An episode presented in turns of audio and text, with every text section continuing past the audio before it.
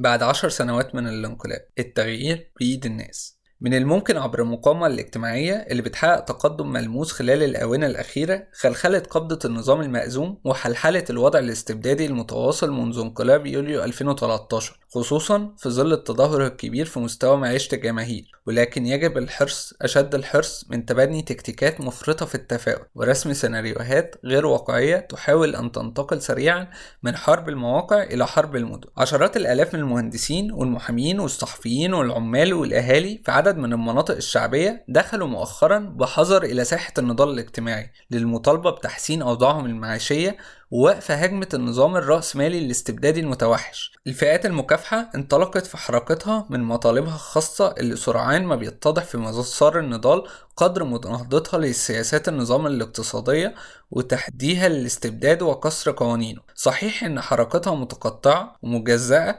وبتواجه صعوبات كبيرة ولكنها رغم كل ده حققت انتصارات مهمة في ظل وضع استبدادي وقبض أمنية والأهم إنها فتحت باب الأمل للتغيير. ومنحت القوى السياسية الضعيفة والمنقسمة قبلة الحياة من جديد ومن المتوقع أن يتزايد الحراك الاجتماعي خلال الفترة المقبلة بسبب عاملين عامل سياسي وعامل اقتصادي. العامل السياسي هو اقتراب موعد الانتخابات الرئاسية واللي غالبا بيصاحبها ارتفاع أصوات الضحايا النظام للمطالبة بأبسط حقوقهم. وهنا بيرتدي النظام الوش الطيب فبيفتح حوار وطني وبيميل لتهدئة مسار الفرم الاجتماعي والاستجابة الجزئية لمطالب المحتجين لحد ما تنتهي الانتخابات على الأقل. والمتابع لحركة وزير النقل وتفاوضه مع المهندسين أو الغاضبين من أهالي حي مينا بالعريش الرافضين لإخلاء القصري واللي تصدوا للجرافات الهدم بأجسادهم ممكن يشوف ده بوضوح. أما العامل الاقتصادي هو تزايد الأزمة المعيشية نتيجة السياسات الكارثية اللي انتهجها النظام والنتيجة إن الأسعار بتزيد كل يوم ورقعة الفقر والفقراء بتتوسع والغضب والاحتقان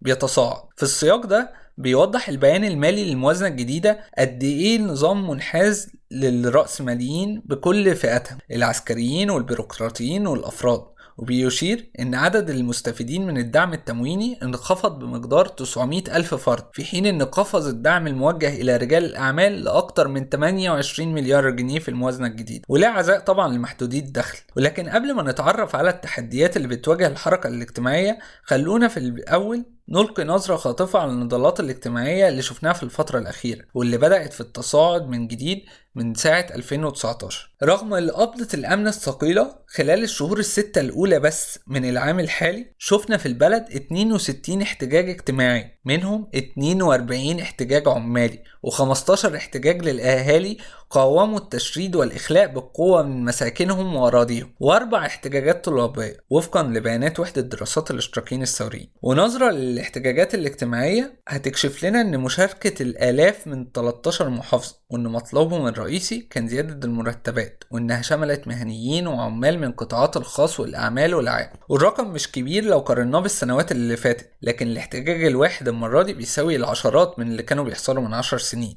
لأنه ببساطة إحنا بنعيش في أرض خوف. والعام اللي فات انتهى بحركة عارمة وسط نقابة المحامين واللي بتعد أقدم وأكبر نقابة مهنية في البلاد وكانت احتجاجات ضد فرض الضرائب الجديدة تحت مسمى التسجيل في الفاتورة الإلكترونية. وخلالها تظاهر المحاميين بالآلاف أكتر من مرة قدام مقرات نقابتهم وتحدوا قانون التظاهر وكانت حركتهم بمثابة عودة الروح إلى الحياة السياسية وخطوة مهمة جدا في كسر حاجز الخوف في الشارع المصري. وما كانتش أهمية نضال المحامين إنها بس وقفت قدام سياسات الإفكار والتقشف اللي بيوصي بيها منظمات التمويل الدولية لكنها كمان جرأت جيرانها الصحفيين اللي موجودين في المبنى اللي جنبهم في شارع عبد الخالق ثروت في وسط القاهرة وهم الضلعين من أضلاع مثلث رعب تاريخي بالنسبة للنظام إلى جانب القضاء على تحدي تعليمات الدولة. وإسقاط خالد الميري المرشح المدعوم حكوميا. وانتخاب الكاتب الصحفي خالد البلشي كأول نقيب من خارج المؤسسات الصحفية القومية. ورئيس تحرير موقع ضرب اللي كان محجوب حتى فوزه في الانتخابات لجانب إنه بينتمي لليسار الراديكالي. وهنا برضو تجاوزت نتيجة انتخابات الصحفيين أسوار النقابة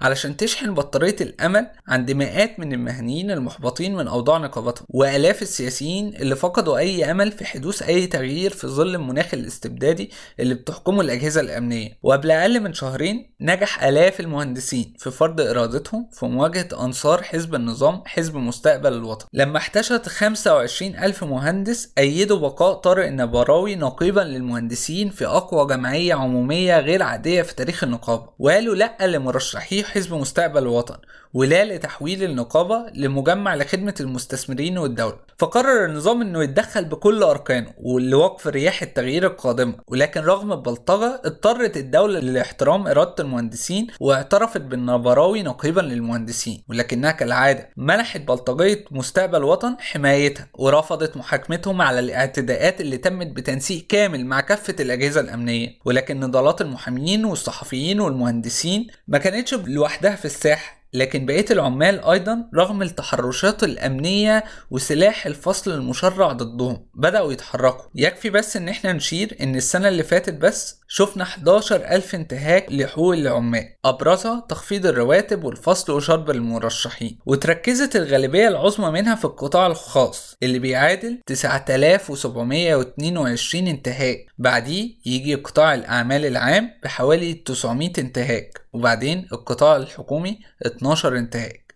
وجه تأخر الرواتب على رأس الانتهاكات. وبعدين خصم الرواتب وبعدين تخفيض منحة العيد وإلغاء منحة الغلاء وبعدين تصفية العمالة والفصل التعسفي. ده غير إن العمال بيواجهوا خطر الاعتقال والإحالة لنيابة أمن الدولة وممكن يواجهوا تهم خطيرة زي الانضمام للجماعة الإرهابية. والمقصود هنا النقابات المستقلة ونشر أخبار كاذبة وإساءة استخدام وسائل التواصل الاجتماعي. ولحد النهاردة قياديين عماليين زي محمد هاشم في النقل العام وسامح زكريا بهيئة الإسعاف قاعدين في السجن بعد توجيه نفس التهم ليهم. لكن العمال رغم كده اتحركوا خصوصا إن النظام بدأ في ترك مساحة محسوبة جدا للتنفيس عن الغضب. خوفا من الانفجار. على سبيل المثال طلب عمال النصر للمسبوكات قطاع أعمال في قرية طناش بمركز أوسيم بمحافظة الجيزة أثناء احتجاجهم اللي تصاعد السنة اللي فاتت ضد التصفية وإغلاق المصنع بحل مشكلة الديون وتعيين إدارة هندسية سليمة تدير الشركة بدلا من إدارة تضم لواءات متقاعدين. وما كانش التحرك ده هو الأول لعمال المسبوكات فهم اتحركوا قبل كده وتجمهروا وحاصروا أبواب الشركة واحتجزوا قيادتها في شهر يونيو من السنة اللي فاتت. للمطالبة بصرف مستحقاتهم المالية ورواتبهم الشهرية المتأخرة. وهي نفس الأسباب تقريبا اللي دفعت العاملين في مبنى ماسبيرو مع بداية السنة اللي فاتت للإعلان عن اعتصامهم داخل المبنى احتجاجا على مجمل السياسات المتطبقة فيه. واللي من شأنها الإنقاص من حقوق الغالبية العظمى من العمال. وفي العاشر من رمضان أضرب عمال شركة المصرية الأمريكية لإنتاج السجاد ماك التابعة للنساجون الشرقيون بمدينة العاشر من رمضان بمحافظة الشرقية للمطالبة بتحسين المرتبات. وهناك وقف قيادي عمالي وسط مئات العمال ودخل في حوار صاخب مع ممثل الإدارة اللي ادعى إن الشركة بتمر بضائقة مادية. ومش هتقدر إنها تزود المرتبات. وقال الأسعار بتزيد بره والزيادة الجديدة لن تعوض هذه الزيادة وأنتم بتصدروا بالدولار وإحنا بنقبض بالجنيه. مضيفا أولع في نفسي أسرع أعمل إيه عشان أعيش؟ وفي ثواني هتف العمال مش عايزينه اطلع بره. وأكبر العمال الغاضبون مندوب الإدارة على الهروب في حماية رجال الأمن. في حين قال عامل آخر غاضبا ملخصا المشهد كله مش عارفين نصرف على عيالنا. الاضراب استمر نحو أسبوع وتعالت فيه هتافات الاضراب مشروع مشروع ضد الفقر وضد الجوع. ما اتفضش غير بعد ما استجابت الإدارة استجابة جزئية بعد ما نجحت في شق صف العمال. وانتقلت عدوى الإضرابات لعمال شركتي ليونيل للضفائر في مدينة نصر وكريازي للثلاجات بمدينة العبور من أجل رفع رواتبه وهي كلها شركات كبرى تصدر خارج البلاد وبالتالي استفادت من ارتفاع قيمة الدولار مقابل تدهور العملة الوطنية اللي بيقاضي بيها العمال أجورهم وكان لابد من السعي لإخمادها قبل ما تمتد رؤيتها مجددا للمحافظات التانية. محاولات السيطرة على الإضرابات دي خدت أشكال مختلفة زي إغلاق الشركات لفترات طويلة لتخويف العمال من الإغلاق التام وإحالة عدد من القيادات للتحقيق تمهيدا لفصلهم بتهمة الإضراب ده زي اللي حصل في ليوني وماك وكريازي وانتهاء بتحرير محاضر ضد عدد من العمال بأقسام الشرطة والقبض عليهم بتهمة تنظيم إضرابات غير قانونية زي اللي حصل في كريازي والاحتجاجات الاجتماعية عادت من جديد علشان تطل برأسها تدريجيا من ساعة سنة 2019 مصحوبة بتظاهرات سياسية شارك فيها مئات من المحافظات كتيرة وعلى رأسها السويس اللي ليها تاريخ عمالي ونضالي طويل.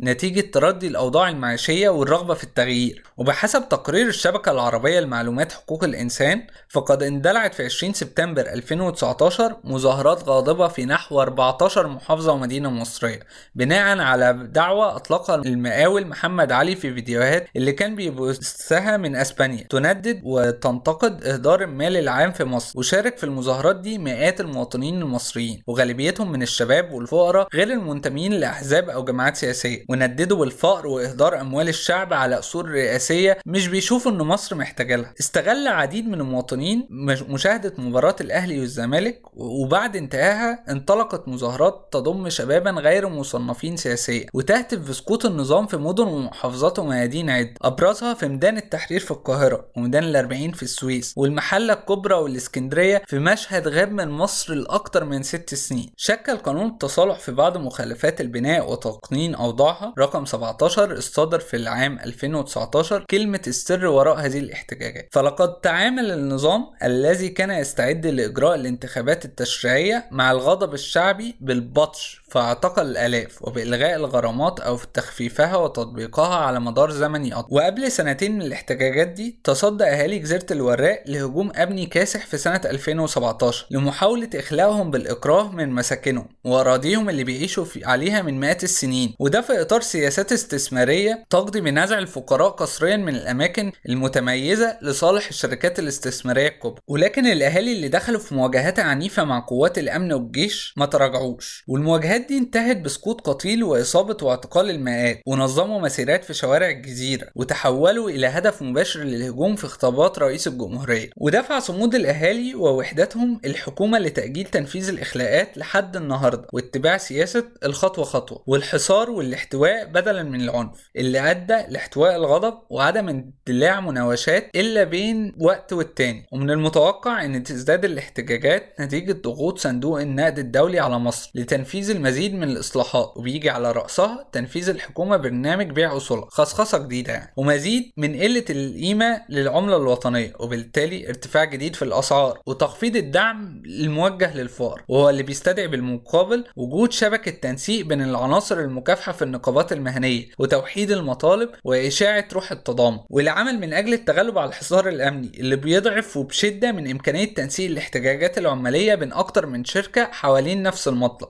بجانب ده في ضرورة لإبداع أشكال نقابية تعبر عن العمال في ظل أجواء البطش الحالية فضلا عن التغيير المتواصل في بنية الطبقة العاملة عبر الزيادة المتواصلة في عدد العمالة غير المنتظمة والمؤقتة والموسمية وهو اللي بيصعب عملية التنظيم والتعبئة خصوصا بعد ما عاد الاتحاد العمالي الحكومي عشان يتصدر المشهد بعد ما قضى النظام عن طريق القانون والبطش في ذات الوقت على الأغلبية الساحقة من النقابات المستقلة وطبعا بيزيد من صعوبة الوضع ندرة الكوادر العمالية المسيسة وسط الحركة الاجتماعية واللي بيصعب من عملية تسييسها وبيقوي النزاعات الإصلاحية والانتهازية جواها. تفتقد الحركة الاجتماعية بشدة إلى غطاء سياسي مؤيد ومشتبك وإلى دعم قانوني بعد ما تعرضت المنظمات الحقوقية لضربات أمنية موجعة واللي منابر إعلامية منحازة للعمال. في ظل حجم مئات من المواقع الإعلامية وتحويل وسائل الإعلام الرسمية والخاصة لبوق للحكومة ما بيسمحش فيها بأي صوت مختلف. في السياق ده وتزامنا مع تبلور أكتر من ائتلاف بيعبر عن قوى سياسية ليبرالية تدافع عن اقتصاد تكون الصدارة فيه لرجال الأعمال مش للرأسمالية العسكرية لازم على اليسار المناضل والمنحاز للقوى الشعبية إنه فورا يشكل تحالف سياسي اجتماعي يدافع بشراسة عن الديمقراطية والعدالة الاجتماعية ويرفع بوضوح مطالب الشغيلة والمنتجين المباشرة لوقف التدهور الجاري ويعبئها من أجل انتزاعها ويتبنى سياسات بديلة لخيارات الرأسمالية المتوحشة الحاكمة بكل أجنحتها. فقط عبر حركة الجماهير المنظمة معها وأمامها بخطوة واحدة نستطيع كسر الانقلاب واستعادة الديمقراطية للمجتمع كله.